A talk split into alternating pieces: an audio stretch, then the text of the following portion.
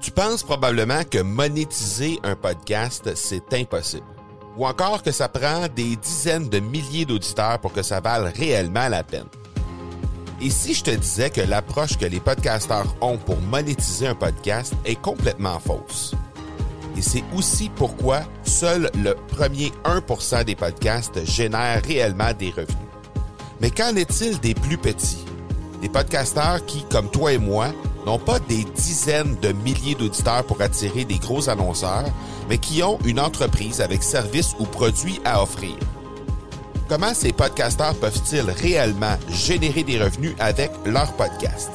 Eh bien, c'est maintenant possible en utilisant une stratégie que j'ai appelée le podcast furtif. Cette nouvelle stratégie est inconnue encore de 99% des podcasteurs francophones à travers le monde, mais c'est la façon la plus efficace pour générer des ventes et des revenus à une vitesse éclair avec ton podcast, que tu aies déjà un podcast ou non. En quelques jours à peine, tu pourras mettre en place cette stratégie et commencer déjà à générer des revenus. Peu importe où tu en es dans ta stratégie podcast, tu dois pas manquer cette série de trois masterclass complètement gratuite. Passe par le academypodcast.com par oblique furtif. Salut tout le monde et bienvenue dans cet épisode de 10 de ces hors-série COVID-19 de l'accélérateur. Et euh, aujourd'hui, ben, l'épisode s'intitule Des questions pour le ministre de l'économie et de l'innovation en ce temps de crise. Et tu vas comprendre pourquoi ça s'intitule ainsi euh, dans quelques instants. D'abord, euh, juste vous dire un gros, gros, gros merci encore une fois pour tous les gens qui reviennent vers moi avec des informations, avec des entrepreneurs qui se démarquent, les identités de ces entrepreneurs-là pour qu'on puisse les mettre en lumière. J'ai déjà quelques entrepreneurs dont je veux vous parler un peu plus tard cette semaine, mais avant toute chose, je voulais euh, parler des euh, nouvelles du jour. Euh, évidemment, les points de presse, les, petites capsules hors série COVID-19 de l'accélérateur, ben, ça a lieu chaque jour, les jours de semaine. C'est quelques minutes à chaque jour pour donner un peu l'up-to-date, un peu l'update de qu'est-ce qui s'est passé dans, durant la journée, là, euh, les annonces qui sont faites par euh, nos différents ministres, euh, les différentes mesures d'aide qui sont mises de l'avant, mises de l'avant par les, les, les, gens là, sur le plan politique. Et donc, aujourd'hui, il y a eu quelques petites nouveautés, en fait, des précisions plutôt sur ce qui avait déjà été annoncé hier.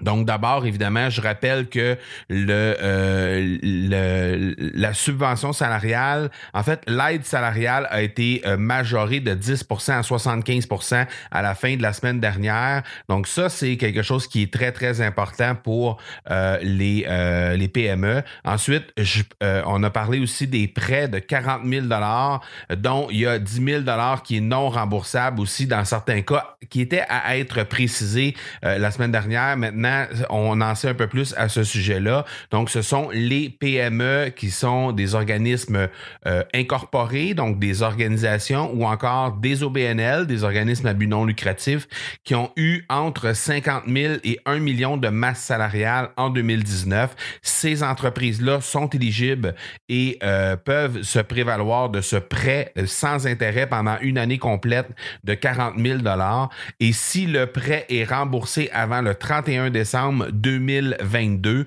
ben, euh, il y aura seulement 30 euh, 000 à rembourser, en fait, parce qu'il y aura un 10 000 qui sera transformé en subvention à ce moment-là. Donc, ça, c'est franchement intéressant pour améliorer la liquidité des euh, entreprises. Ensuite, il y a évidemment le, les mesures d'aide d'urgence qui, sont de 2000 dollars qui ont été annoncées il y a déjà quelques jours, même peut-être ça fait un peu plus d'une semaine maintenant.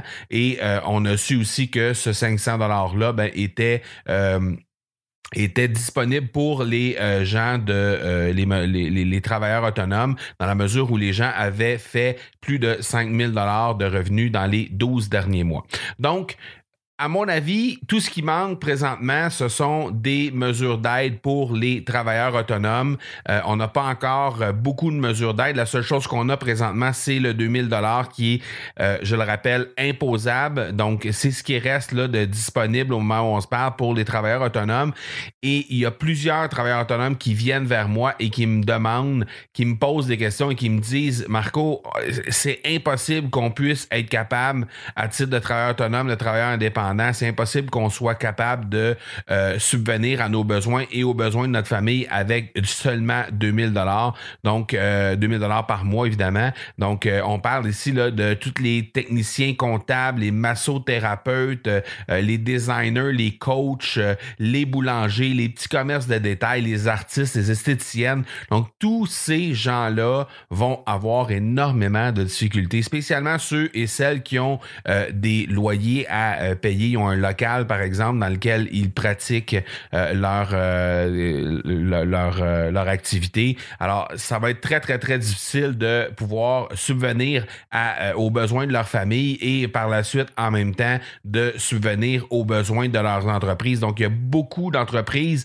si jamais les mesures d'aide ne sont pas mises de l'avant, il y a beaucoup d'entreprises de ce type-là qui va carrément disparaître de la carte après la la, crise de la COVID-19. Donc, euh, J'espère que euh, les, les, gens vont être entendus de ce côté-là et que les ministres vont changer leur fusil d'épaule par rapport à ça parce que définitivement, ça euh, mérite réflexion par rapport à tous cette, euh, ce, ce, ces, ces, types d'entrepreneurs-là qui font partie du tissu économique du Québec et du Canada. Il y a énormément, des dizaines de milliers, voire des centaines de milliers d'entrepreneurs qui sont exactement dans cette, dans cette situation-là, qui n'ont pas eu two euh, par exemple, qui n'ont pas de masse salariale nécessairement parce que c'est une petite entreprise qui leur sert seulement à eux euh, ou à elles. Euh, donc, ils n'ont pas de masse salariale, donc ils ne sont pas éligibles aux subventions pour les masses salariales, évidemment, ne sont pas éligibles non plus aux subventions, aux prêts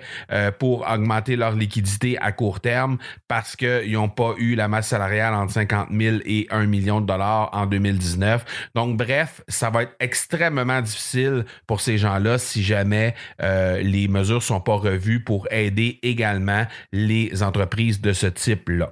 Euh, il va y avoir évidemment euh, beaucoup de difficultés, mais la bonne nouvelle par rapport à ça, c'est que si jamais euh, ça t'intéresse de le faire, tu auras la possibilité, tu auras la chance de venir poser la question au ministre provincial de l'économie et de l'innovation, M. Pierre Fitzgibbons.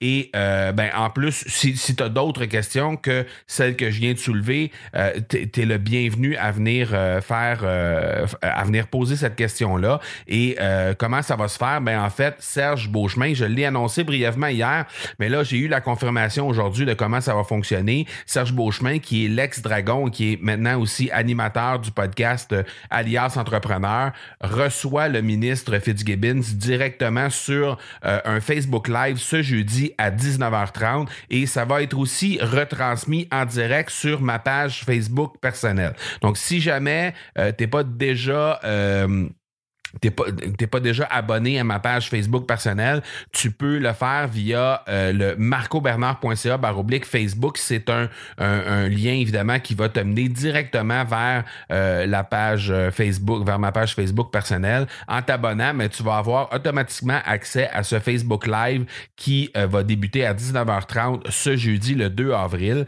Et si jamais ça t'intéresse de poser une question au ministre parce qu'il y a des choses que tu aimerais savoir, il y a des informations qui te manquent et que tu aimerais voir si euh, le, gouvernement québécois, le gouvernement provincial aurait la possibilité peut-être de donner euh, des mesures d'aide ou euh, d'augmenter un petit peu l'aide là en lien avec un sujet très précis, ben tu peux le faire parce que Serge offre la possibilité en fait de poser une question pour le ministre et va faire une sélection des questions justement avant avant ce Facebook Live-là, il y aura, euh, il y a présentement un formulaire sur lequel tu peux laisser tes questions et je vais le mettre dans les notes d'épisode de la version podcast. Donc, si jamais tu veux aller y jeter un coup d'œil, euh, tu te rends directement sur le marcobernard.ca barre oblique iTunes si tu veux euh, écouter sur la version podcast sur iTunes. Sinon, ben, tu peux tout simplement aller au marcobernard.ca. Tu cliques sur l'onglet podcast et tu vas avoir accès à l'épisode d'aujourd'hui qui est l'épisode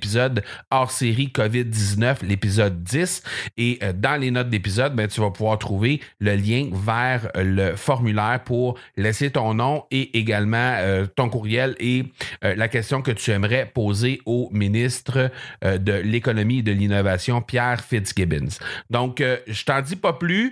pour l'instant, il va certainement y avoir des grosses annonces et un peu plus de détails qui vont sortir parce que le ministre fédéral, le ministre des Finances fédéral, M. Morneau, a repoussé sa conférence de presse qui était initialement supposée avoir lieu aujourd'hui à demain. Donc, on va probablement savoir un peu plus à ce niveau-là à partir de demain. Euh, donc, euh, évidemment, demain, on va se tenir au courant et je vais revenir avec toutes les informations. Donc, on se reparle demain, comme à l'habitude. D'ici là, soyez bons, soyez sages et je vous dis ciao!